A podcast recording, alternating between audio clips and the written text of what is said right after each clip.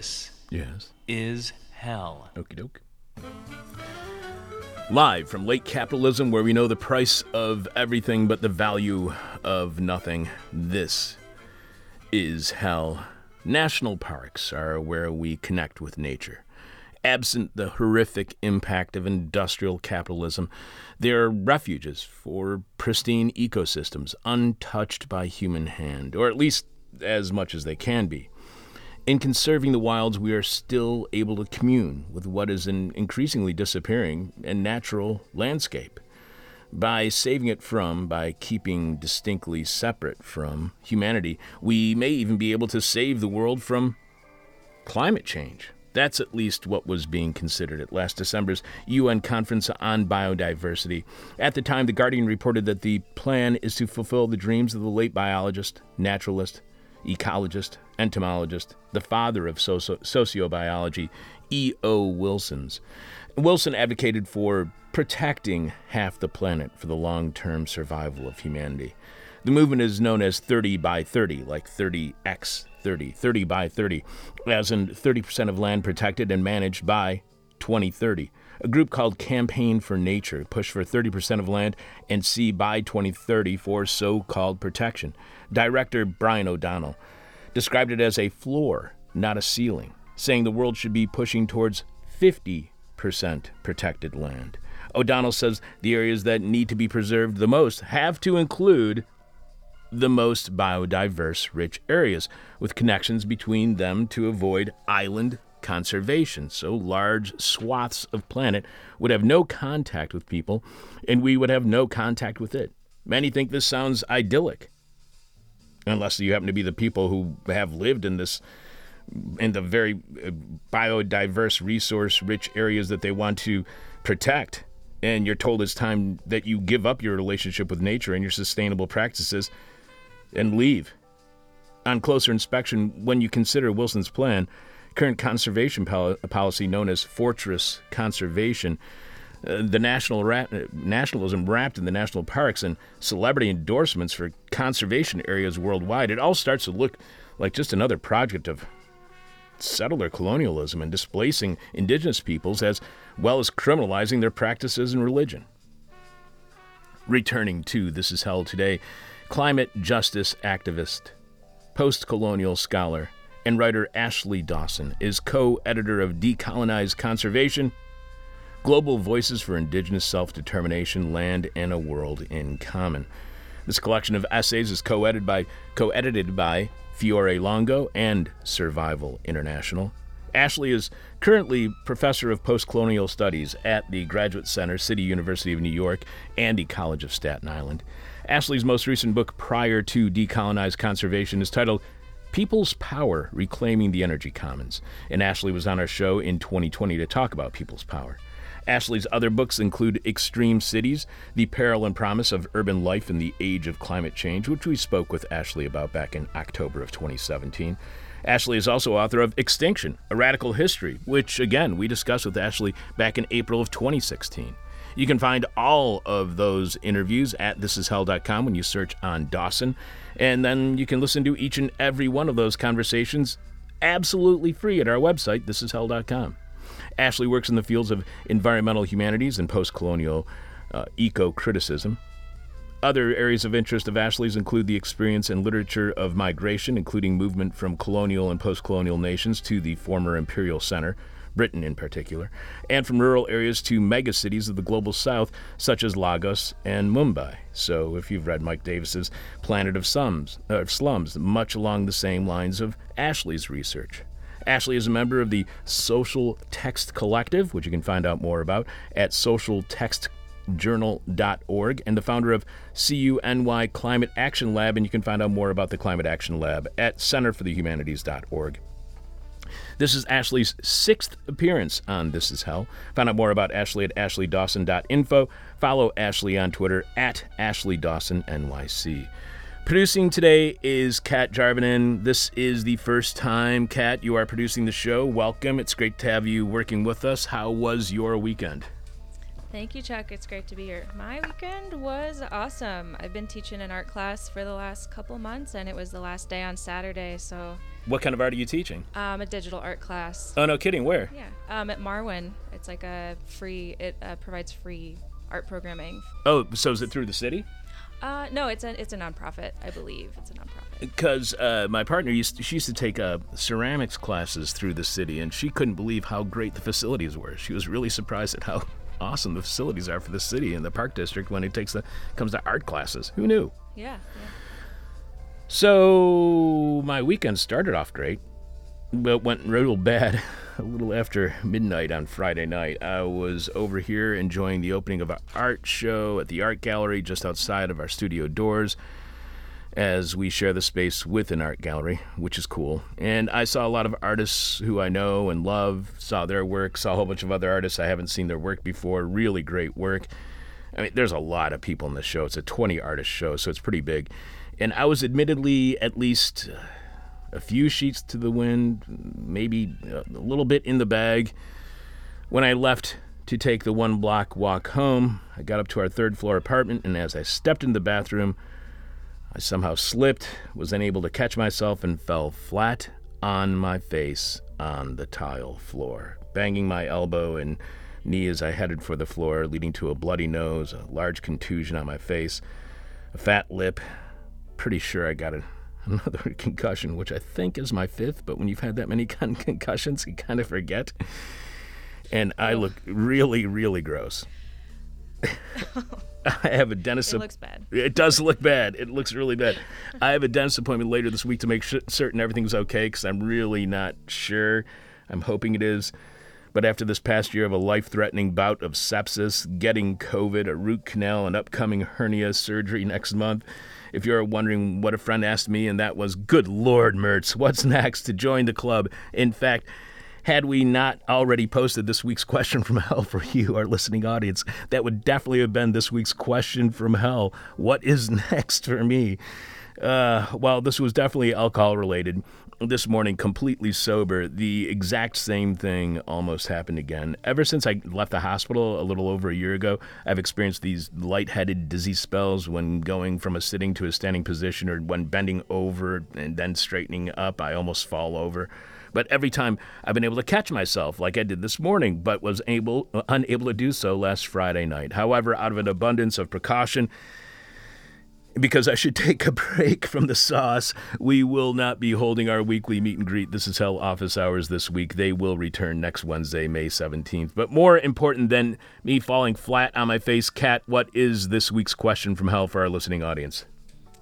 Uh, this week's question from hell is What intelligence will you be leaking on our Discord? Obviously, I will not be leaking any kind of intelligence anywhere, but you can leave your answer to this week's question from hell at our Facebook page, or you can tweet it at us at, uh, at This Is Hell Radio. You can email it to us at chuck at thisishell.com, but we must have your answer by the end of this week's show when we will be announcing this week's winner, as we do every week, following a moment of truth from contributor Jeff Dorchin. If your answer is our favorite, you will get your choice of This Is Hell stuff that is now available at thisishell.com when clicking on support.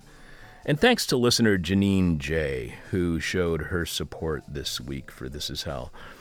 Janine, we truly and deeply appreciate it. Janine, I cannot thank you enough. And on a completely unrelated note, this has nothing to do with the Janine J who so showed so much wonderful support for This Is Hell this weekend. Have you ever heard the Fairness and Accuracy in Reporting radio show Counterpunch? Fair has been a huge supporter of This Is Hell since our beginning way back in 1996. Their radio show Counterspin provides a critical examination of the important news stories every week and exposes what corporate media might have missed in their own coverage. Counterspin highlights censored stories and exposes biased and inaccurate coverage while examining the power of corporate influence in sexism, racism, and homophobia in the news. At least that's what their website says. Coincidentally, it's hosted by someone named Janine. Janine J, in fact, Janine Jackson, which again has nothing at all to do with the wonderful support we recently received from someone named Janine J. And if you have not yet checked out Janine Jackson's Counterspin radio show, you should Go find out more at fair.org, F A I R.org. Kat, brave enough to be streaming live, dumb enough to be goofy, stupid enough to think that we could be a regular part of your weekly hangover. This is hell. And Kat has this week's hangover cure.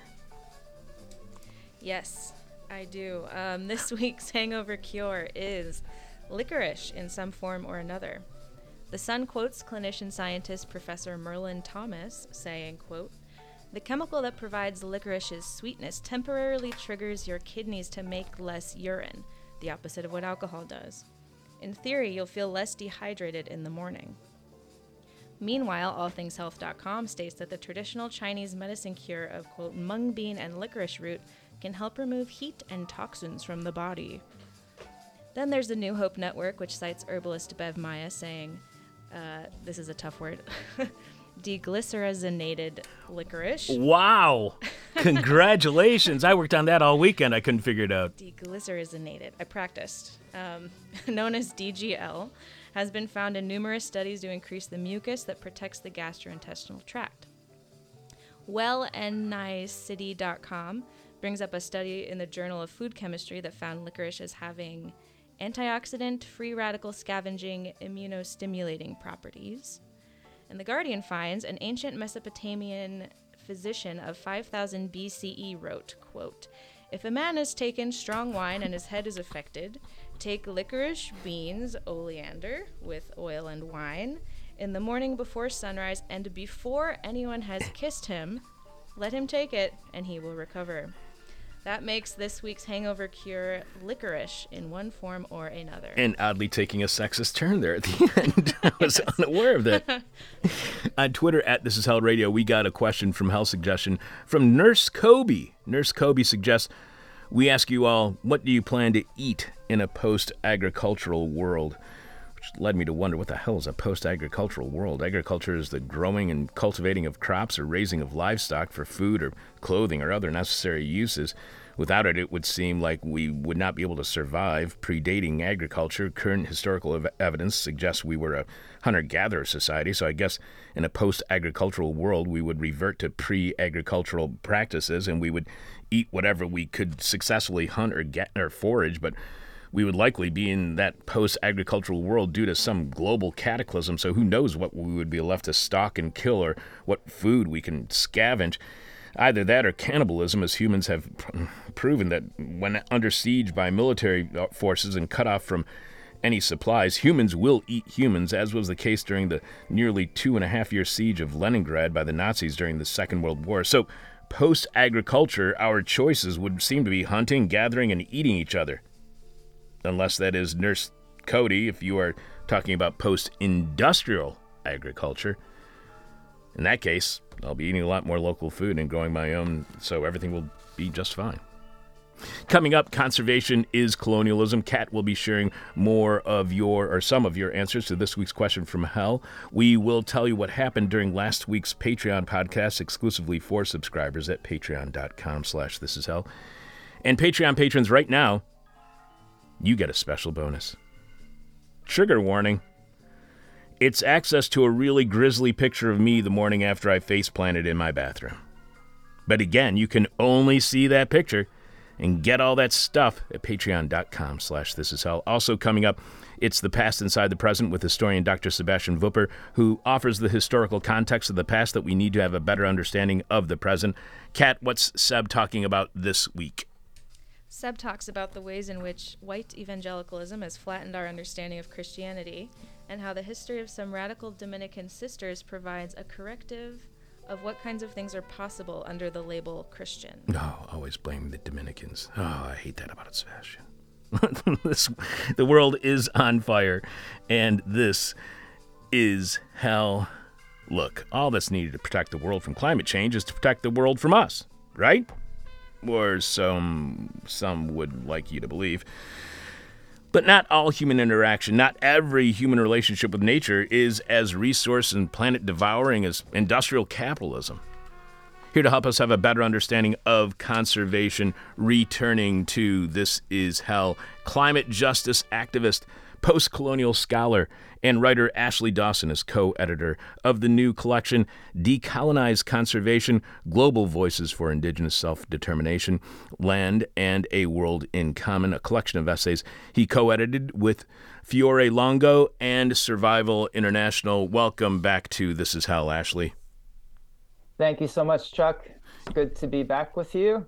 Thank you. And I'm sorry to hear about the dust up you had this weekend. yes, yeah, I got in a big fight with the bathroom floor and I lost. So this is your sixth appearance on the show, and with that you get I'm sorry, absolutely nothing. I really. my, my... That's okay. I'm a professor. I'm used to getting uh, virtually uh, nothing. So. there you go. Especially when teaching people things. So that's what I'm hoping you'll be doing today. So yeah, yeah. you write in the May 2020 issue, there was a story of the in the Atlantic uh, magazine uh, where Native American author and activist uh, David Treuer published an article titled "Return the Na- National Parks to the Tribes." In this piece, Treuer details the genocidal violence through which Native American tribes were expelled from some of the U.S.'s earliest and most famous national parks. So I couldn't not think about, sorry about the double negative, uh, the Ken, Ken Burns National Parks PBS series and how it's a stunningly beautiful series about the beauty of nature how much eh, did you see that series, and how much do you think that series is, or any part of the series? How much do you think that series is basically U.S. colonial propaganda?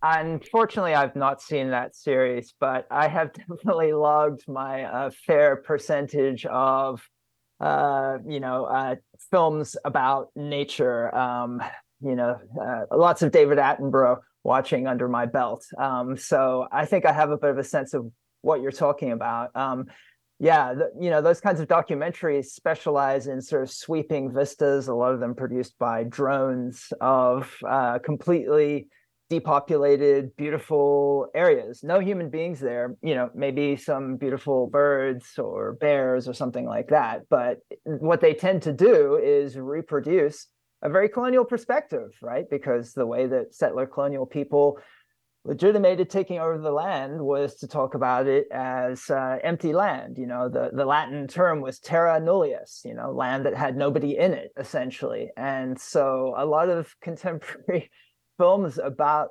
nature are direct uh, replications of that perspective. Um, and so I would say, yeah, they are definitely colonial.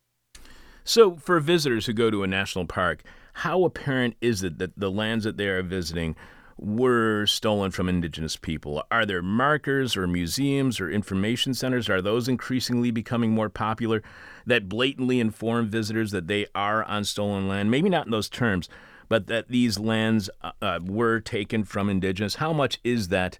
Uh, history erased from the view of visitors. Because uh, just one last thing I just want to mention real quick, uh, Ashley, is that there's a, a state park here in uh, Illinois called Starved Rock, it, has the story that uh, there's a very large Pluton, and at the top of it, uh, the story is that some Native American tribe starved out another Native American tribe that was at the top of this rock. Now, the story is completely a fiction. It was created by descendants of Native Americans to try to build a tourist place at this spot. And I'm telling you, Ashley, that is the most indigenous history I've ever seen at a state or national park in my life. And it was about how an indigenous family conned people into thinking that there was an indigenous atrocity at this site. So it just seemed to me like finally I'm getting to see some indigenous history, and all I'm learning is about an indigenous con man as the way it's portrayed there. So, how much is it increasingly becoming popular for national parks and for conservation areas to tell visitors that this is a land that was taken from the indigenous? That's a great question. Um, unfortunately, I can't give you a direct answer. I, I, haven't done research on, you know, the extent to which the National Park Service is trying to acknowledge its colonial history. Um, you know, I would suspect that not too much of that is done, um, and that's why I think uh, David Treuer's article that you you cited is so important because it fills us into the history of um, how Yosemite was founded based on essentially, you know, genocidal evacuation of the Miwok indigenous uh, Californian people from, from the land um, that the park was founded on. Um, and, you know, I think it would be great if there were more of the kinds of placards or other information that you're you're talking about in national parks, um, that would be a good step. Just like uh, the land acknowledgments that frequently are um, given before people give public talks in academia now. You know, um, I don't know if you've been to any talks like this, Chuck, but people will often sort of start out before they're going to do a presentation saying, you know, we are uh, on the land of, um, you know, a particular indigenous group, and we want to acknowledge this land and their historical presence here. And, and then the proceedings will go on. Um, and, and it's good that there's that kind of acknowledgement. There's very seldom any kind of discussion of actually, you know, giving that land back. Um, to the indigenous people whom it was taken away from, or you know other indigenous groups in other places. So um, I, I think that it, if there is a trend towards putting up those placards, it would be better than absolutely nothing. But the question which David Treuer brings up in his article in the Atlantic, and, and which our collection, Decolonized Conservation, really tries to emphasize, is that um, there's a, a, history of colonial dispossession um, that it's important to be aware of, but that's not enough. We also need to think about, uh, you know, securing indigenous sovereignty over land uh, today, because indigenous people are the people who, around the world today, are uh, preserving biodiversity. Um, it's not the national parks, and we can we can get into that in in more detail going forward, but yeah, you know, just just acknowledging something like that would be good. Um, it would definitely fly in the face of the kind of wilderness ethic behind the national parks. You know, the idea that spaces like Yellowstone or Yosemite are our country's equivalent of the European cathedrals, that there are these beautiful natural areas that we need to preserve that never had people in them and just had some uh, wonderful um, uh, flora and fauna and you know we should set them aside except for the millions of tourists who are going to tramp through them every year to to camp in them and, and visit them. Oh and in many cases you know the extractive industries that um, we allow to operate on on federal land and and take out timber or oil or or coal. Um, so you know um, this kind of ideology of of unpopulated wilderness is is very very strong um, and uh, you know, it would take a lot, I think, to undo that ideology, um, and certainly more than a, a, few placards here and there. Um, and be, behind all of this lies the question, not just in the U.S. but sort of globally, um, what are we going to do to um, really support indigenous sovereignty, which I and the other contributors to decolonized conservation argue is really the way forward um, to uh, protect biodiversity around the world. So, can acknowledgement be a distraction from that indigenous uh, sovereignty? We'll put up a sign and we'll acknowledge that you were here, but that's the extent that we, we could, will go to. can that acknowledgement actually become a distraction, a, a kind of liberal distraction, a concession to the indigenous peoples? Yeah, um, I think that that's the case. I mean, if you if you look globally, there um, is almost zero actual willingness to give sovereignty to indigenous and other sort of land dependent people over uh, the land where protected areas or you know the equivalent of national parks get set up. Um, uh, I, I, cite a recent report that says that uh, in only 1% of protected areas do indigenous people around the world actually have full sovereignty. So, you know, um, the idea of expanding protected areas to from 17%, which is what it's now at, to 30% of the planet, as you as you mentioned at the outset, you know, which was the the goal, which was um, proclaimed as the, the global goal at uh, the United Nations Conference on Biodiversity uh, last last autumn in Montreal. Um, that goal really involves massive expansion of um, a kind of arrangement uh, for control of the land that is going to push lots of people off the land. What you do, do see more often, instead of full indigenous sovereignty, is some kind of idea of sort of co-management um, between a national government or you know a park authority and the people who've lived on the land for for many centuries um, uh, so maybe that's closer to what you're kind of alluding to some kind of like liberal kind of wishy-washy half acknowledgement of indigenous rights and indigenous sovereignty but um, you know, it effectively robs local people of their their right to stay in the park. Um, and so, you know, conservation sounds great. When you when you think about the fact that we're in this massive biodiversity crisis and you know you had me on your show to talk about that in the past as as you mentioned um, uh, in the lead up um, it, it's it's a huge crisis. You know we're we're losing um, huge numbers of of mammals birds fish amphibians uh, all around the planet. The the rates are, are really shocking, like 68% loss of populations of, of animals between 1917 and 2016. And it's not just animals, it's also plant species.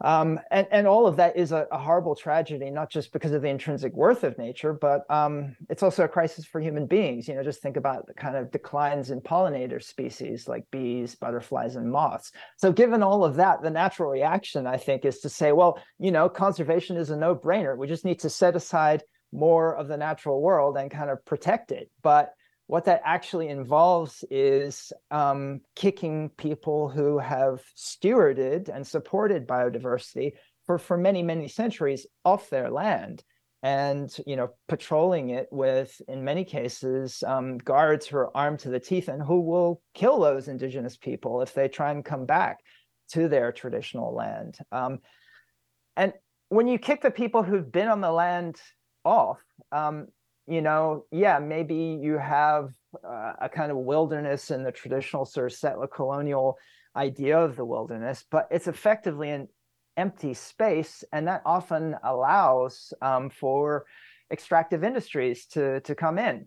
Um, so it doesn't actually save biodiversity, and it can also contribute to uh, climate change. You know, because you get extractive industries cutting down trees or taking out oil from the land so yeah we really need to start kind of thinking about what conservation is and and specifically about how the big corporate conservation groups that are all based in, in the us and some of them in, in western europe but mainly the us you know what is their history and what are they doing at the moment um, as uh, they they sort of proclaim that expanding protected areas is the way to go to deal with the biodiversity crisis and the climate crisis so, how can this protection and management of land lead to extractive industries going in? It would seem like that's the whole point of the protection and the management of this land to make certain that extractive industries do not go into those areas. So, how do protected areas end up being uh, exploited by extractive industries?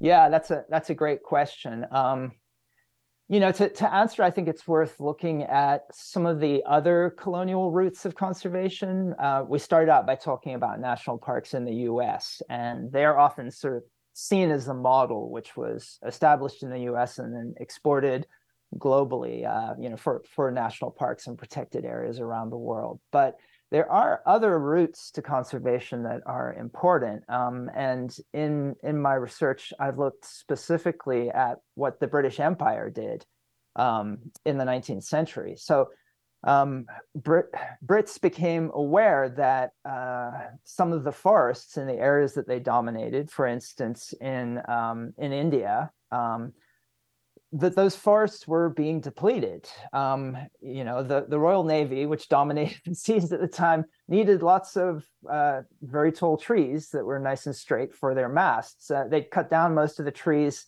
in the British Isles, and so when Britain expanded all around the world, they started cutting down trees elsewhere. You know, including in um, some of the the forests in India. And so it was, you know, either the East India Company itself in the 18th and 19th centuries or people working for, for the East India Company who were harvesting timber from, from those lands. Um, and so what happened essentially was that there was a shift from seeing those forests as um, infinite, you know, as a, as a resource that could constantly be exploited um, uh, and it would not lead to uh, depletion of timber resources. By the early 19th century, you begin to see some of the East India, the British East India Company officials setting up um, commissions and, and worrying about the fact that, you know, they could see that the forests were starting to get pushed to a state where they were seriously depleted.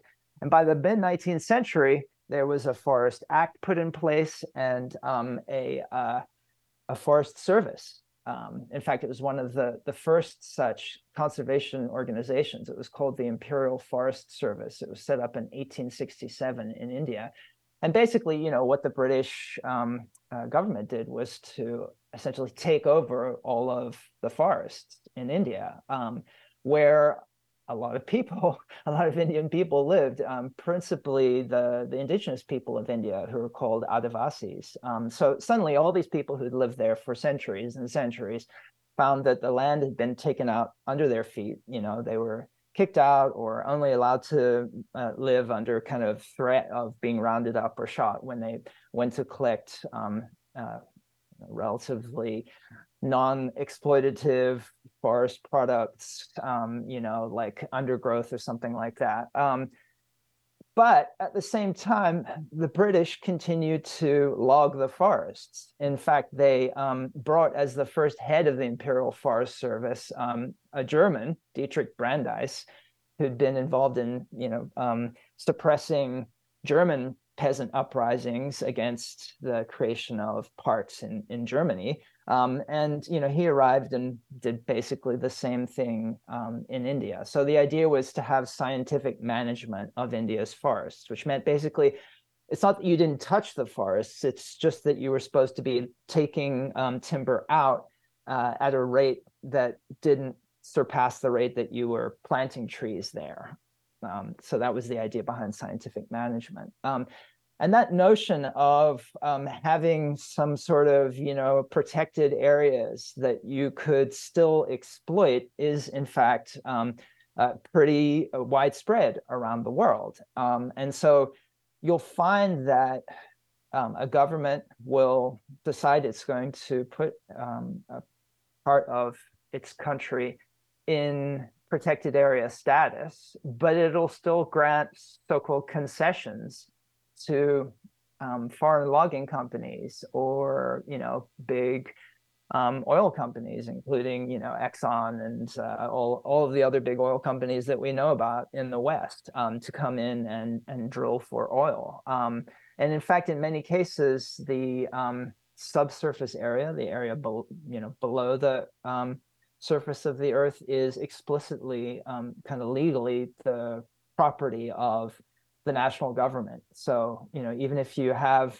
a government saying it's going to protect a particular area and set it aside and preserve its trees and wildlife, that's not necessarily legally contradictory to um, giving a concession to uh, mine the area for coal or for oil or something like that. So, um, as as all of this suggests, there's a lot of corruption involved, you know, a lot of vested interests. Um, and the same thing happens in national lands in the United States too, right? Where we have a whole history of uh, oil and, and, coal exploration going forward. Um, so yeah, once you start to think about conservation and some of its contradictions and how it's played out around the world, the idea that setting up a national park or a protected area is going to um, make sure that we we're not exploiting the land, um, uh, you know, that, that, that starts to seem highly questionable. And you point out, as you were just saying, the first and most paradigmatic uh, model for global uh, conservation, according to historians, was the Indian Forest Act of 1865. With this law, the British Raj claimed the right to declare any land in India covered with trees the property of the colonial government. In one fell swoop, the customary rights of millions of Indian people to the forests that they had managed sustainably for centuries were revoked. So, is conservation about eliminating indigenous practices? Is it the, is it trying to erase the cultural history of the indigenous people who make the forests and the land sustainable? Yes, yes, it is. I mean, um, as we've been talking about, conservation is a form of colonization when it's when it's practiced in the kind of protected area um, wilderness legacy that we've been discussing here. Um, uh, you know, ideally, uh, we'd like to see co- uh, conservation decolonized, and we'd like to see other forms of conservation that respect indigenous people's sovereignty, um, you know, respect the right to free, prior, and informed consent, which the United Nations Declaration on the Rights of Indigenous Peoples um, says is necessary. But all too often that doesn't happen. So, um, this might seem incomprehensible, but let me give you a, a, concrete example of something that's happening right now that um, really shows how conservation doesn't respect the rights of indigenous people. Um, so right after we published our book, Decolonize Conservation, um, my, my friends um, at uh, Survival International, um, Simon Counsell, and others produced this report called Blood Carbon. Um, and the report looks specifically at the Northern Kenya Grassland Carbon Project. Um, what exactly is the Northern Kenya Grassland Carbon Project? Okay, so it's a conservation project set up by this um, trust called the Northern Rangelands Trust, which is run by uh, a white English dude, um, uh, descendant of colonizers, British colonizers of Kenya.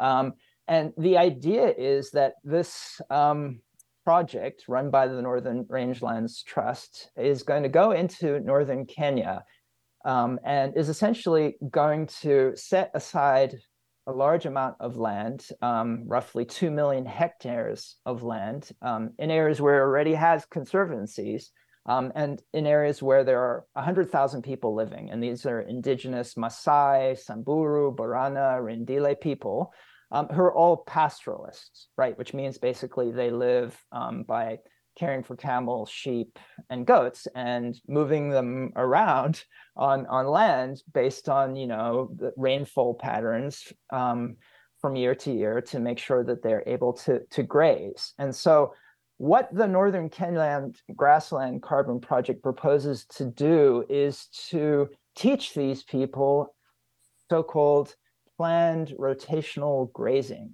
In other words, scientific management basically of their of their um, cattle um, in a way that's going to allow vegetation to regrow more pro- prolifically.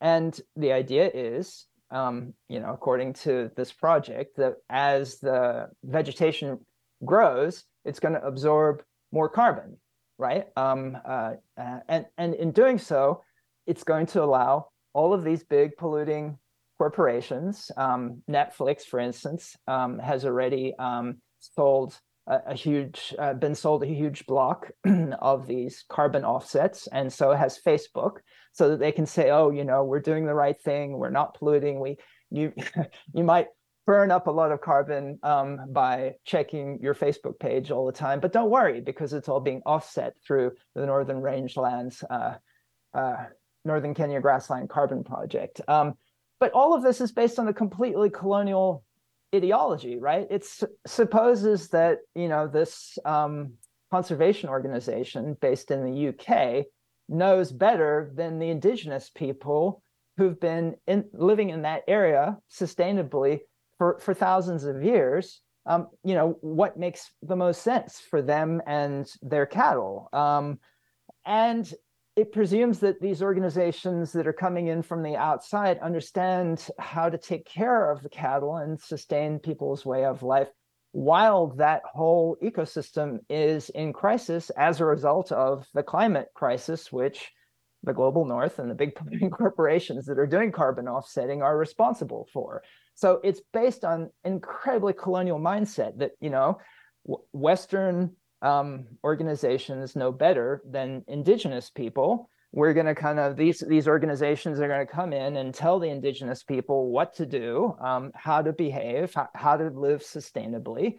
And probably you know that will uh, by the way um, protocols of free prior and informed consent for the pastoral folks in northern kenya have have not been put in place for for this project um, and what will happen if their cattle stray outside the areas that the organization says that they're supposed to be in? Well, it's likely that those cattle will get shot or that the people trying to retrieve them will get shot or arrested or raped or any of the other kinds of gross human rights violations that big conservation organizations um, and the, the people who they employ uh, regularly commit um, in global South countries. Um, so it's this, this massive boondoggle of a project based on longstanding kind of colonial prejudices that see pastoralists as incapable of managing their own environments.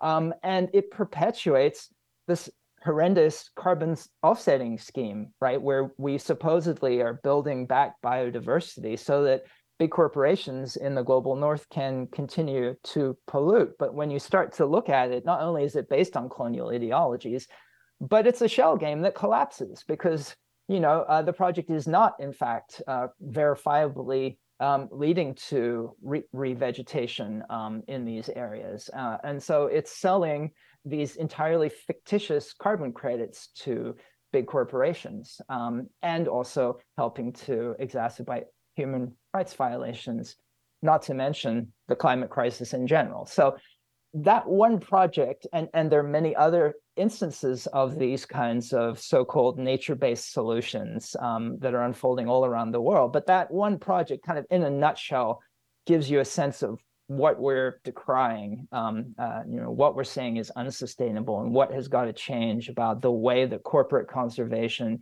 is working at the moment. That Facebook and Netflix's uh, their carbon offsets are being paid for by people who are losing their way of life. That's just absolutely stunning. That's right. That, that's, that's right. So disturbing on so many levels. So here again, we're talking about the role of Western science in colonialism. You know, people had all these signs all over their front yards that say believe in science, which I understand their good intentions. They wanted people to believe in the science when it came to uh, the way in which we can catch and distribute COVID. I understand that. But what happens when we just believe in science? What happens to indigenous peoples when we just believe in science? What happens when we miss that colonial part of Western science? Yeah, well, I mean, you know, science science is definitely a tool and a discourse that has been used for dispossession, and so we need to think critically about it. Um, but it can also be used uh, to fight oppressive power. Um, and so, you know, there have been a lot of scientific studies that, which which we cite in our work, that show that indigenous people are actually the best stewards of biodiversity, um, and you know that by giving them sovereignty over their land we're going to be able to uh, actually support um, biodiversity and make a meaningful response to the biodiversity crisis and the climate crisis at the same time. Because you know this is increasingly what's happening. The, the biodiversity crisis and the climate crisis um, uh, are often not thought of together. Um, in fact they're two separate united nations uh, uh, processes to deal with them. You and your listeners, I'm sure, have heard of the Conference of Parties meetings that happen every year, you know, COP27, COP15, all that sort of thing for climate crisis. But they're also, confusingly, um, Conference of Parties meetings for biodiversity um, that happen also each year. And they're sort of on a separate track. But what you see coming together now is the idea that we can cope with the climate crisis by replenishing biodiversity. So those two separate processes are, are kind of coming together. Um, and, and so it's important to be skeptical of um, uh, the way in which um, the big conservation organizations are lining up behind these ideas of um, saving the bio, uh, biodiversity through setting aside 30% of the world, or in the cases case of E.O. Wilson, who you mentioned at the outset, you know, 50% of the planet, because the question, you know, really is who's 50% of the planet and under what terms? Um, uh, and, and I want to be clear, you know, that um, of course they're kind of uh, anti um, national park discourses that you find on the far on the far right, you know, the the occupation of national park lands um, in in the west of the United States around the idea that we get to, you know, white people have a right to these lands and have a right to graze them. Um, so I want to be absolutely clear that that's not at all what we're talking about. You know, we're talking about the right uh, of indigenous peoples around the world to um, continue to live in lands that they've occupied um, for for many centuries and thousands of years in many cases, and to actually have meaningful governance over that land using the ideas about um, the rights of nature and you know the more sort of harmonious uh, ideas about relationships with with nature that are part of indigenous cultures around the planet. You write that scientific studies have shown that indigenous practices provide the same or better levels of ecosystem support and protection as protected areas. How can indigenous practices be better for ecosystems than completely leaving them untouched, completely leaving them so called pristine? How can indigenous practices, how can any kind of human interaction with nature make nature better? Yeah, that's a really great question. Um, let me give you one very specific example of that. Um, so, the idea um, behind the national parks of just not touching um, uh, timber at all, um, which, as we've seen, is is not the case on all federal lands. But you know, um, in the national parks, that, that's been the idea. That has contributed to some of the massive wildfires that we've seen across the west of of the United States um, in in recent years. If you look into um, Native American histories of um, uh, forest maintenance, you see a very different set of ideas uh, which involved sort of controlled burns of the forests. And the idea was that um, you wouldn't, you know, burn the forest down to the ground, but you would purposely um, burn certain areas to um, clear out some of the undergrowth, to to help the the bigger trees, to help some of the animals uh, who lived in those areas. Um, and that that actually made these areas much more resilient and prevented the kind of really massive destructive wildfires that we're seeing in recent years from leveling forests. Um, but you know, Native Americans were not only kicked out of parks, but they were prohibited from engaging in these kinds of sustainable forestry practices. So you know, a lot of Native Americans are trying to liaise with um, national parks and bring back these ideas and uh, cite cite their right to manage uh, the national parks in a way that's sustainable, which is why some of David Treuer's arguments about giving the parks back to um, uh, Native Americans make so much sense. You know, it's not just a kind of moral form of restitution. You know, uh, white people took the land away from Native Americans, and we should give it back to them. That's that's being laid as a claim here. It's also the claim that actually Native peoples have much more sustainable traditions of stewardship and management of nature um, uh, in many cases. And and you know, of course, one could talk about sort of um, uh, you know philosophical or religious ideas that Native American people have um, about preserving the natural world for many ge- generations into the future that are kind of very much the opposite of the kind of capitalist orientation of exploit as much as possible as quickly as possible and don't think about the future at all um, but one doesn't even have to go there. You can just look at a concrete instance like um, forest management practices of uh, many indigenous peoples um, here in the United States or the so-called United States um, to, to get why this kind of argument uh, to return the land back to um, native peoples makes sense. We are speaking with climate, climate justice activist and post colonial scholar and writer Ashley Dawson, co editor of Decolonize Conservation Global Voices for Indigenous Self Determination, Land, and a World in Common. This collection of essays is co edited by Fiore Longo and Survival International. You mentioned Eve Tuck and Wayne Yang, whose essay Decolonization is Not a Metaphor, arguing that decolonization eliminates settler property rights and settler sovereignty. It requires the abolition of land as property and upholds the sovereignty of native land and people. What is meant by abolition of land as property? If nobody owns the land, are we any more or less responsible for the maintenance of that land? If it's not my land, why should I take care of it?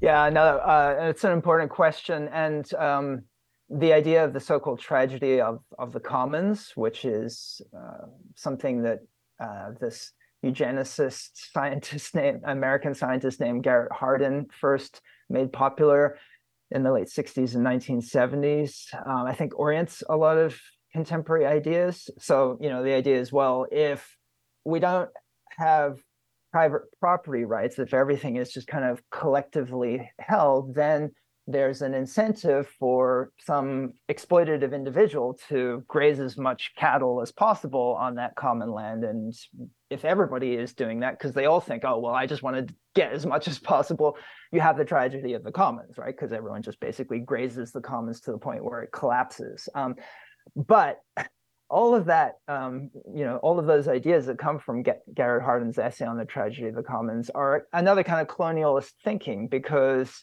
I mean, he was talking about the commons in in Europe, right? So sort of medieval land held by peasants in common, but um, uh, not just in Europe, but if we look at other examples of commons management regimes around the world, in, including indigenous people and other sort of local communities that are dependent on biodiversity ecosystems, there are very stringent protocols in place uh, to make sure that nobody is overgrazing. You know, people who are overgrazing uh, get talked to seriously. Uh, there, there are ethics that people grow up with about having to talk to other people and uh, come up with uh, agreements about how to manage the commons. Um, and and so, in fact, again, sort of, if you look scientifically at various different examples of the commons around the world, it those um, common property regimes tend to be managed more sustainably than private property,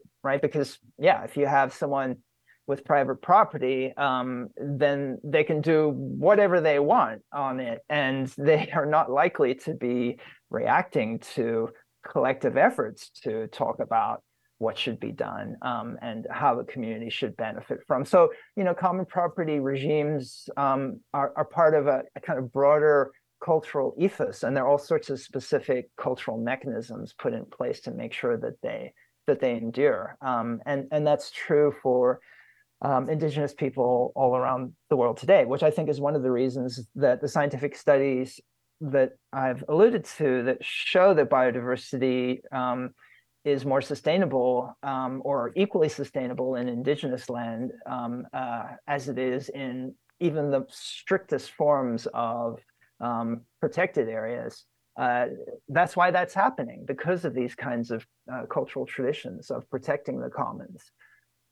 And you write that the UN recognizes that indigenous people protect 80% of the world's remaining biodiversity, often on land over which they have customary title, a form of ownership that states in both core capitalist and post colonial nations are all too happy to ignore. So, what is meant by customary t- title? Are the ideas of customary title and property in conflict with one another? How, how do they uh, view the world differently?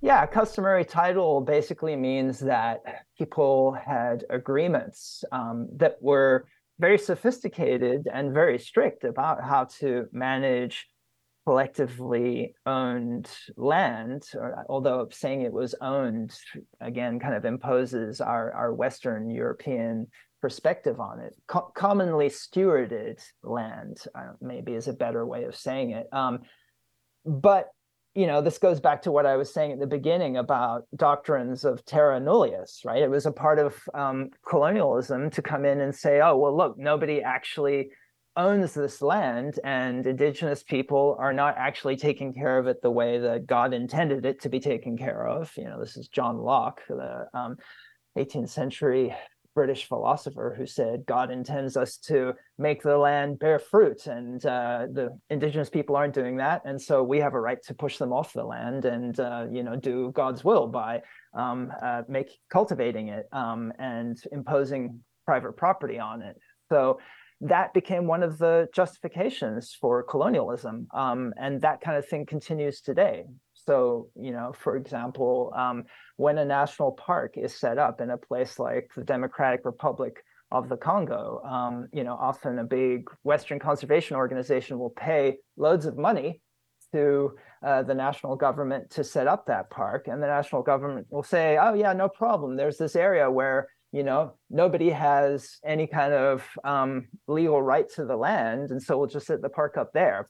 But of course, there likely to be people living there. And if they are indigenous people, um, uh, like um, uh, the people who live in many of the rainforests in the Congo and preserve those rainforests, they're likely to have some form of, you know, commons-based, um, customary um, land arrangement um, that the state essentially can't see, right? Because a state like the DRC was set up by European colonialists, and it thinks about land along kind of colonial, still colonial terms. Um, so there really has to be a fight against those legal regimes, but even more broadly against the kind of ideas and orientations that back them up. Um, and, and so that's why it's so important to emphasize these questions of indigenous sovereignty over land that they have traditionally um, lived on and uh, the right to free, prior, and informed consent over any kinds of projects on their land. So, through conservation, national parks, is colonialism still ongoing? And for that matter, did it ever stop? Is capitalism still at war with indigeneity?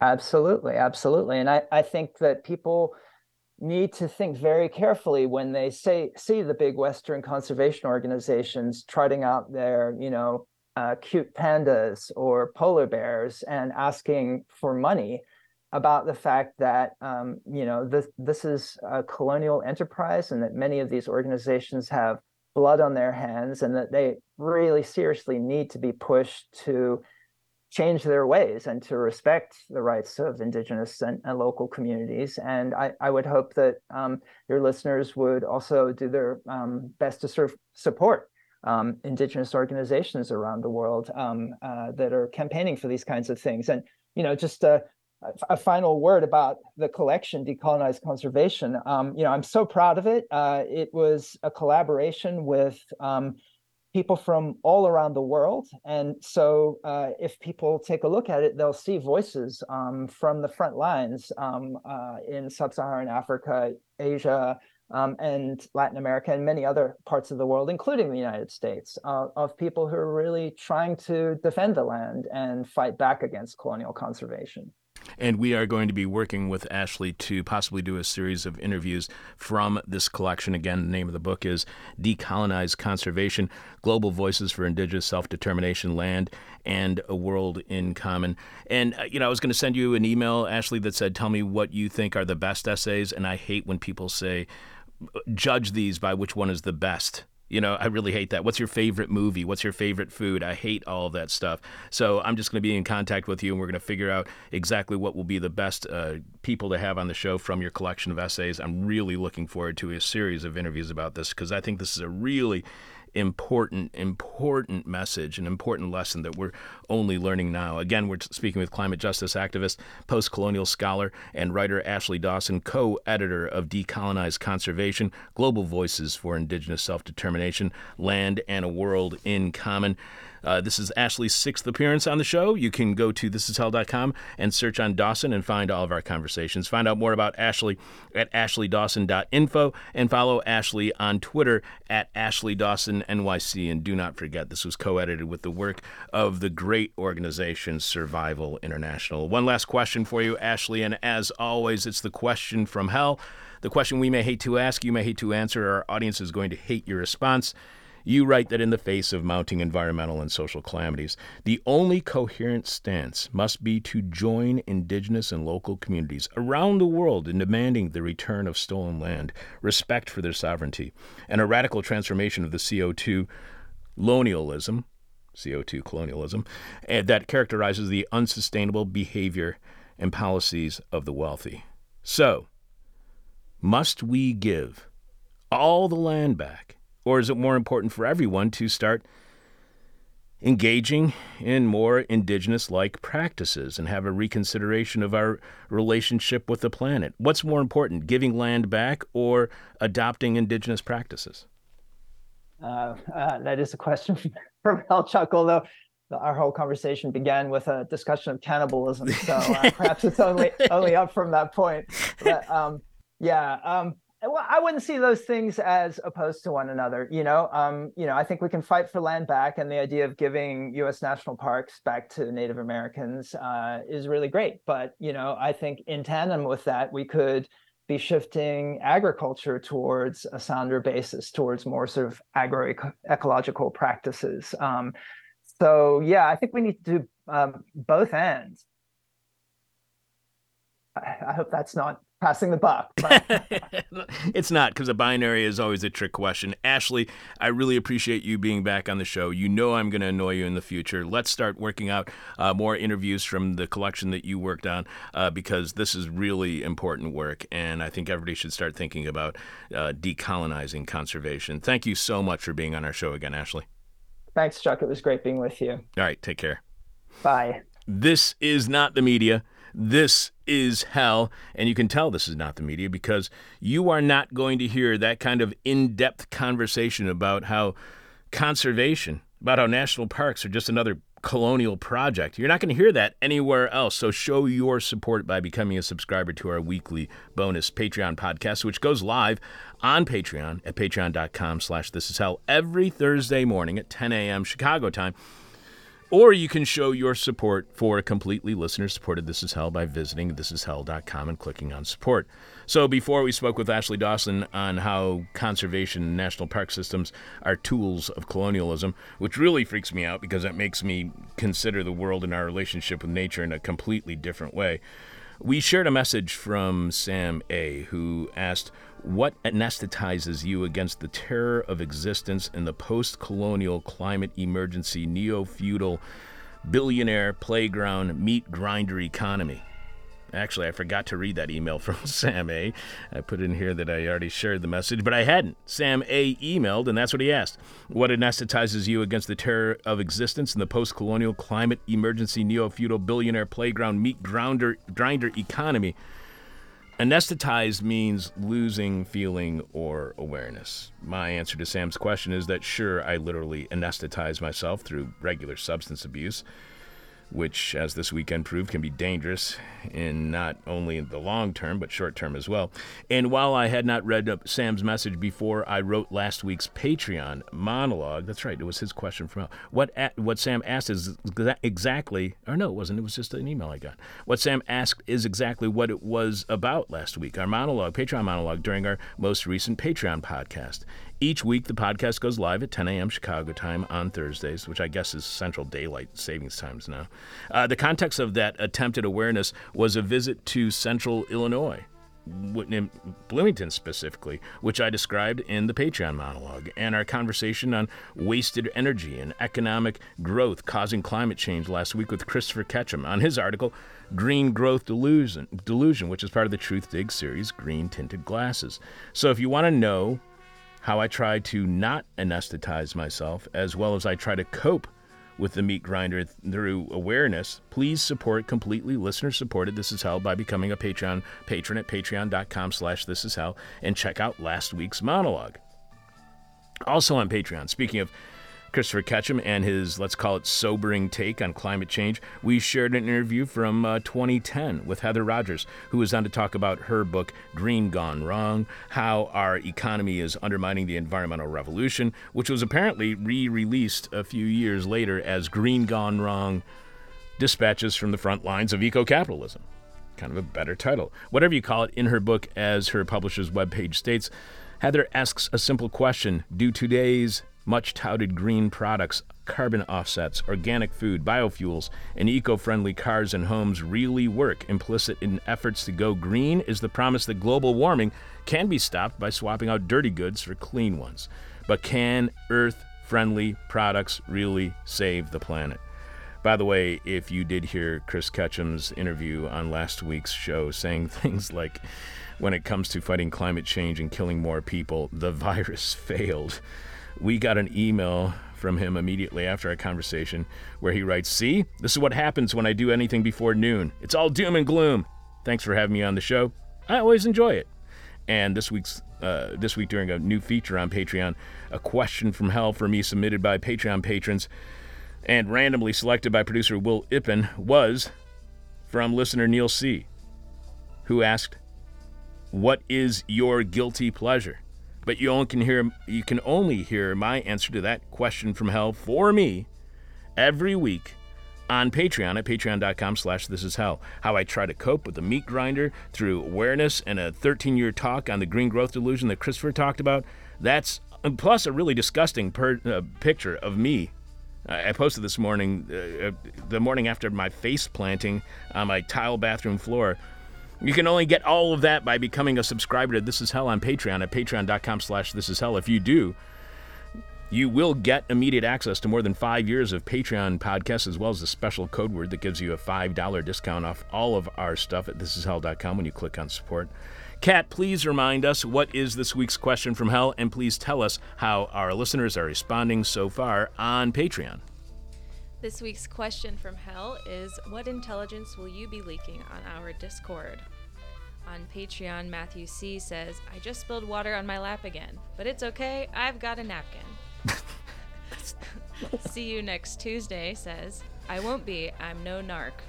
All right. Aaron D says, the Grand Theft Auto secret code that allows you to become a strip club owner immediately. Todd H says, emotional. Aw, that's sweet. Um, I like his pithy responses, by the way. Todd H. Very good. good. Um, Edson C says, whatever it is, it will be discordant with the official narrative. No, no, discordant. I like that. I see what he did there, or what they did there. Yeah. Um, Peter J says that I'm bringing home my baby bumblebee. What the hell? Okay. and Fabio L says next week's question from hell. oh, it's a meta answer. The person with our favorite answer to this week's question from hell wins your choice of whatever This Is Hell swag you want. Check out all of our stuff right now by going to thisishell.com and clicking on support. You can leave your answer to this week's question from hell at our Facebook page, facebook.com slash this is hell radio. You can direct message it to us via Twitter at this is hell radio. You can email it to us at chuck at thisishell.com, but we must have your answer by the end of this week's show when we are announcing this week's winner. We'll have more of your answers to this week's question from hell later this week. And now, the past inside the present with Dr. Sebastian Vupper, who has a PhD in history. And this is when he gives us the historical context from the past that we need to have a better understanding of the present. Take it away, Sebastian.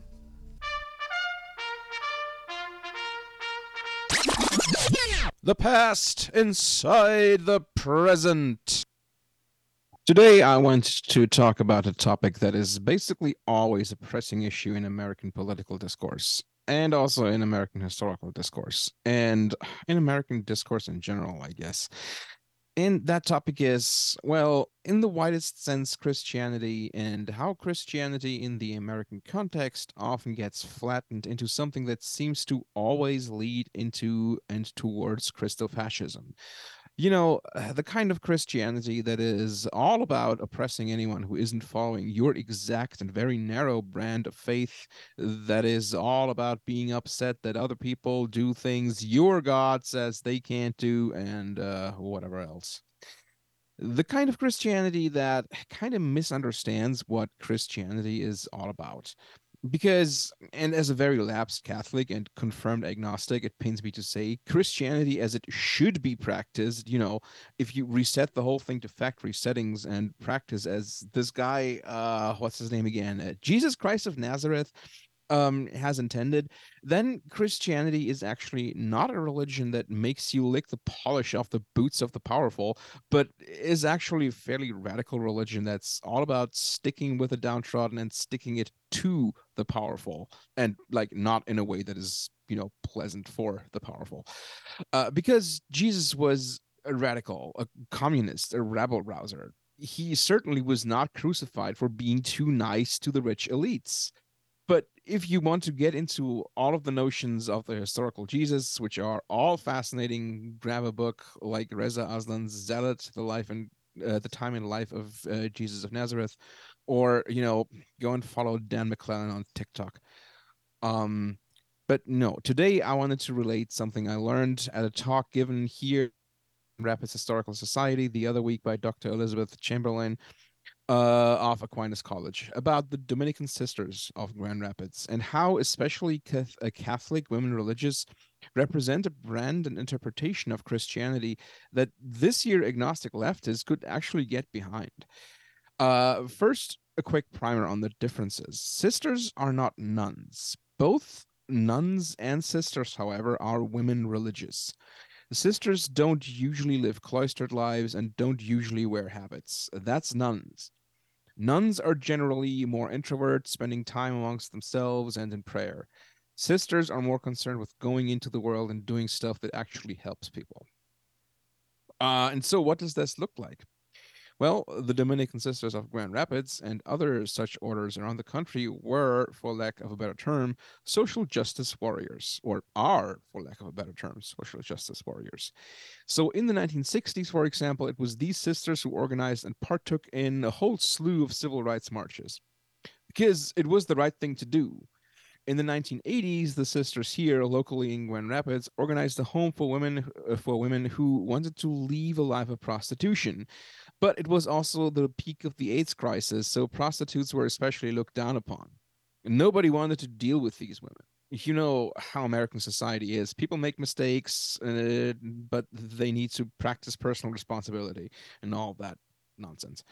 Uh, it's not society who needs to give them to give anyone who's fallen on hard times a leg up especially not when they're you know yucky like prostitutes who likely carry diseases no sir uh, and so the sisters literally did the most christ-like thing and took these former prostitutes or you know like aspiring former prostitutes in because you know jesus in the bible and in several instances forgives prostitutes and adulterers takes in the poor and dregs of society and uh, does not just give them a you know, a stern talking to and says that they should pull themselves up by their own bootstraps. Uh, but of course, this is Grand Rapids in the 1980s, and so the city would have none of this. Not in our backyards did the city folk cry.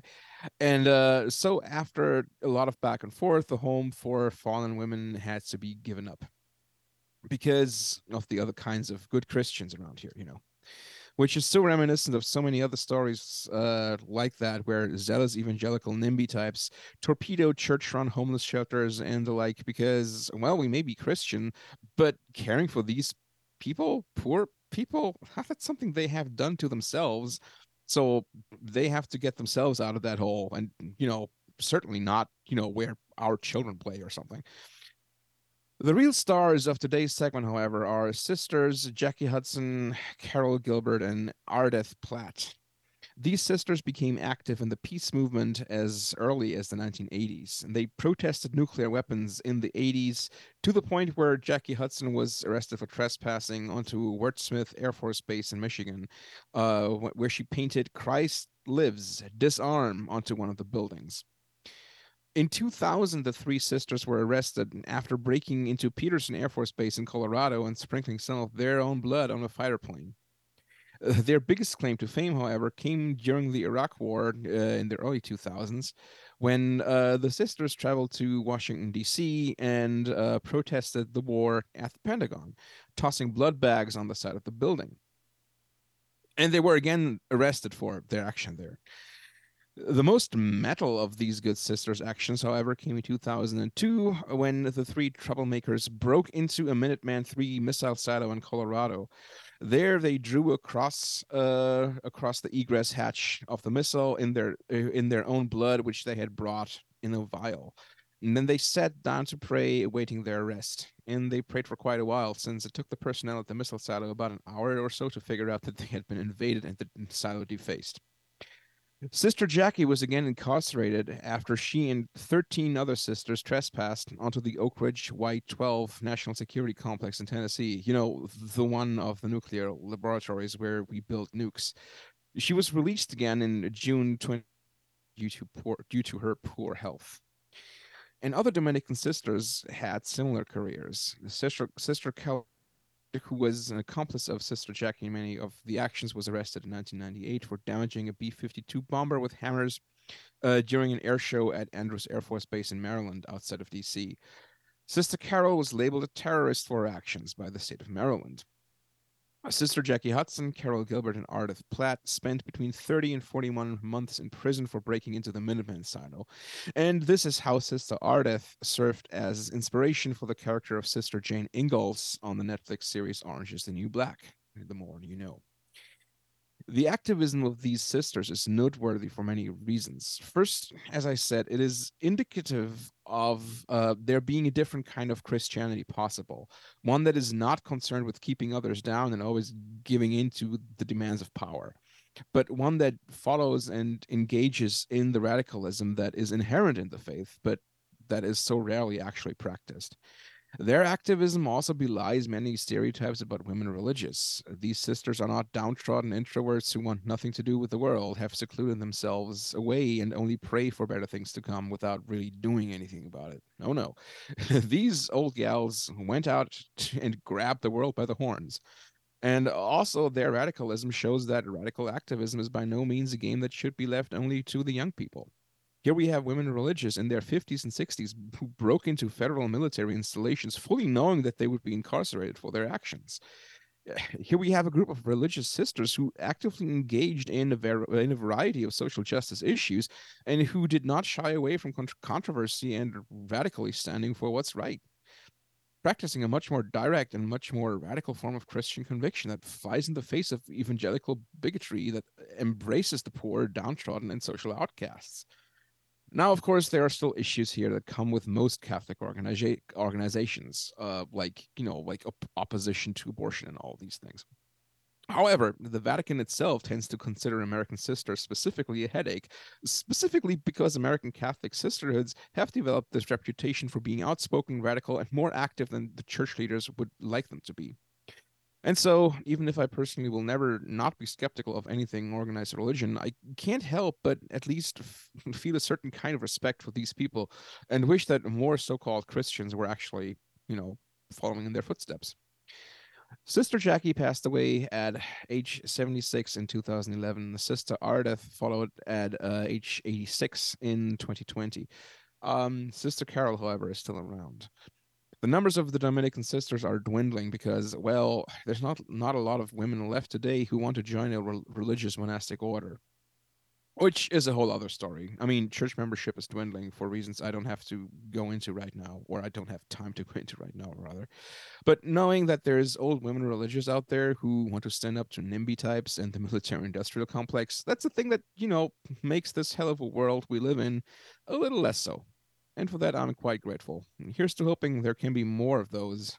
I mean, not as in sisters, but as in you know Christians who embrace the radicalism that should be much more inherent, uh, that should be much more prevalent, rather, in their religion and should be at the heart of their religion as well. Uh, my yeah. the person who uh, would ostensibly be my sister-in-law, if I was actually married, she converted from being raised as my girlfriend was, and that is as an atheist. Not like they were going to atheist church or anything like that, but they but their father's an astrophysicist, and so he was just like, look, there's just no God. Okay, end of story. Let's move on. So uh, she actually, my sister-in-law, converted to Catholicism, and she asked me, "What do you think of that?" And I said, as I was somebody who was born into the church, I can tell you nobody converts to Catholicism. You only leave the church. That's the only process that happens. So she was like, okay, I don't want to talk to you about this anymore. The other day she tells me, you know, I haven't gone to church for a few months. And I was like, really? Why? And she was just like, I don't know. I'm not crazy about my church, you know? And I said, well, now you are a true Catholic. because you're not going to church. That's what a true Catholic does. They only go on Easter and Christmas, and that's about it. How, what's new about you in Grand Rapids? What uh, led you to this Grand Rapids research? Uh, that was just because I wanted to, you know, connect with the local uh, history community, and they had this uh, event, and I attended and uh, learned a few things about women religious. That's that's basically all that all that was to it. And then I was looking for a topic to talk about this week, and I was like, hey, why not, you know, work on this. That's very cool. Local history is very cool. Yeah. I always really appreciate it. Sebastian, great to hear your voice, sir. Yeah, always great to be. I'm to be in uh, the neck of your woods in a couple of weeks. I'll shoot you an email and tell you what I'm going to be doing. Oh yeah. All right. Take care. All right. Thank you, Bye. Sebastian. Uh, Kat, who is our next guest here on This Is Hell? Um, we have Alex de Waal will be returning to This Is Hell to discuss his World Peace Foundation article Sudan is tearing itself apart and Washington lost its capacity to help. The truth is that no one was doing the basics of multilateral diplomacy to prevent the bloody power struggle we're all witnessing today. Alex is executive director. Sorry, it was a little long. It's a long title. Yeah, I know. um, Alex is uh, the executive director of the World Peace Foundation, and research professor at the Fletcher School of Global Affairs, Tufts University, Tufts University, and professorial fellow at the London School of Economics. Alex was on our show back in 2015 to discuss a book edited and wrote for the essay collection Advocacy in Conflict Critical Perspectives on Transnational Activism. And then on Wednesday, who's our guest? On Wednesday, we'll be having writer and publisher Charlotte Shane, who wrote the N plus one article three times The Pregnancy Was the Crisis, Not the Abortion.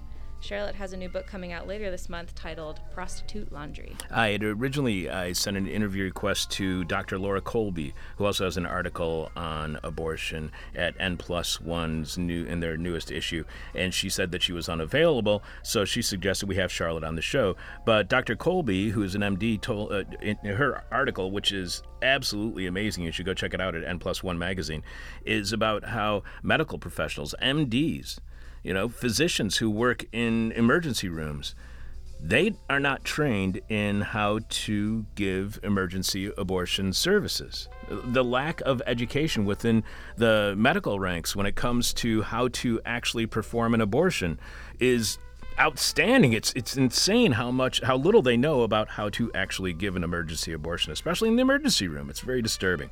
Also coming up later this week, we will have this week in rotten history. We will reveal what is happening on this week's Patreon podcast, which streams live on Thursday mornings at 10 a.m. Uh, actually just goes live on Thursdays at pa- patreon.com slash this is hell. We will ha- also hear a singular moment of truth from Jeff Dorchin. Kat, what is Jeff talking about this week? Jeff wonders if we're all Waco. I thought it said Wacko originally. Yeah. I almost said Wacko. and then I was it's I saw a little bit of that TV series about Waco on HBO this week, and it looked kind of good, but I don't want to promote anybody's show. And we'll uh, announce this week's winner of this week's question from hell. Uh, this week's winner gets their choice of This Is Hell merchandise absolutely free. You can see all of our stuff right now by going to thisishell.com and clicking on support. I'm your bitter, blind, broke, gap tooth radio show host, podcast, and live streaming host, Chuck Mertz. Thanks to Kate Jarvinen for producing.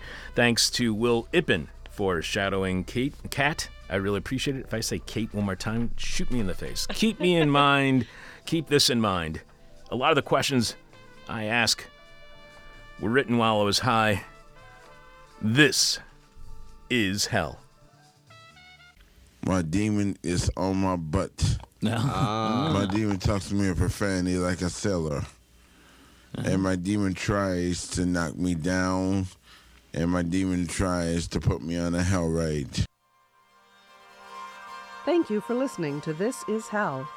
For more interview hell and to support the show, visit thisishell.com.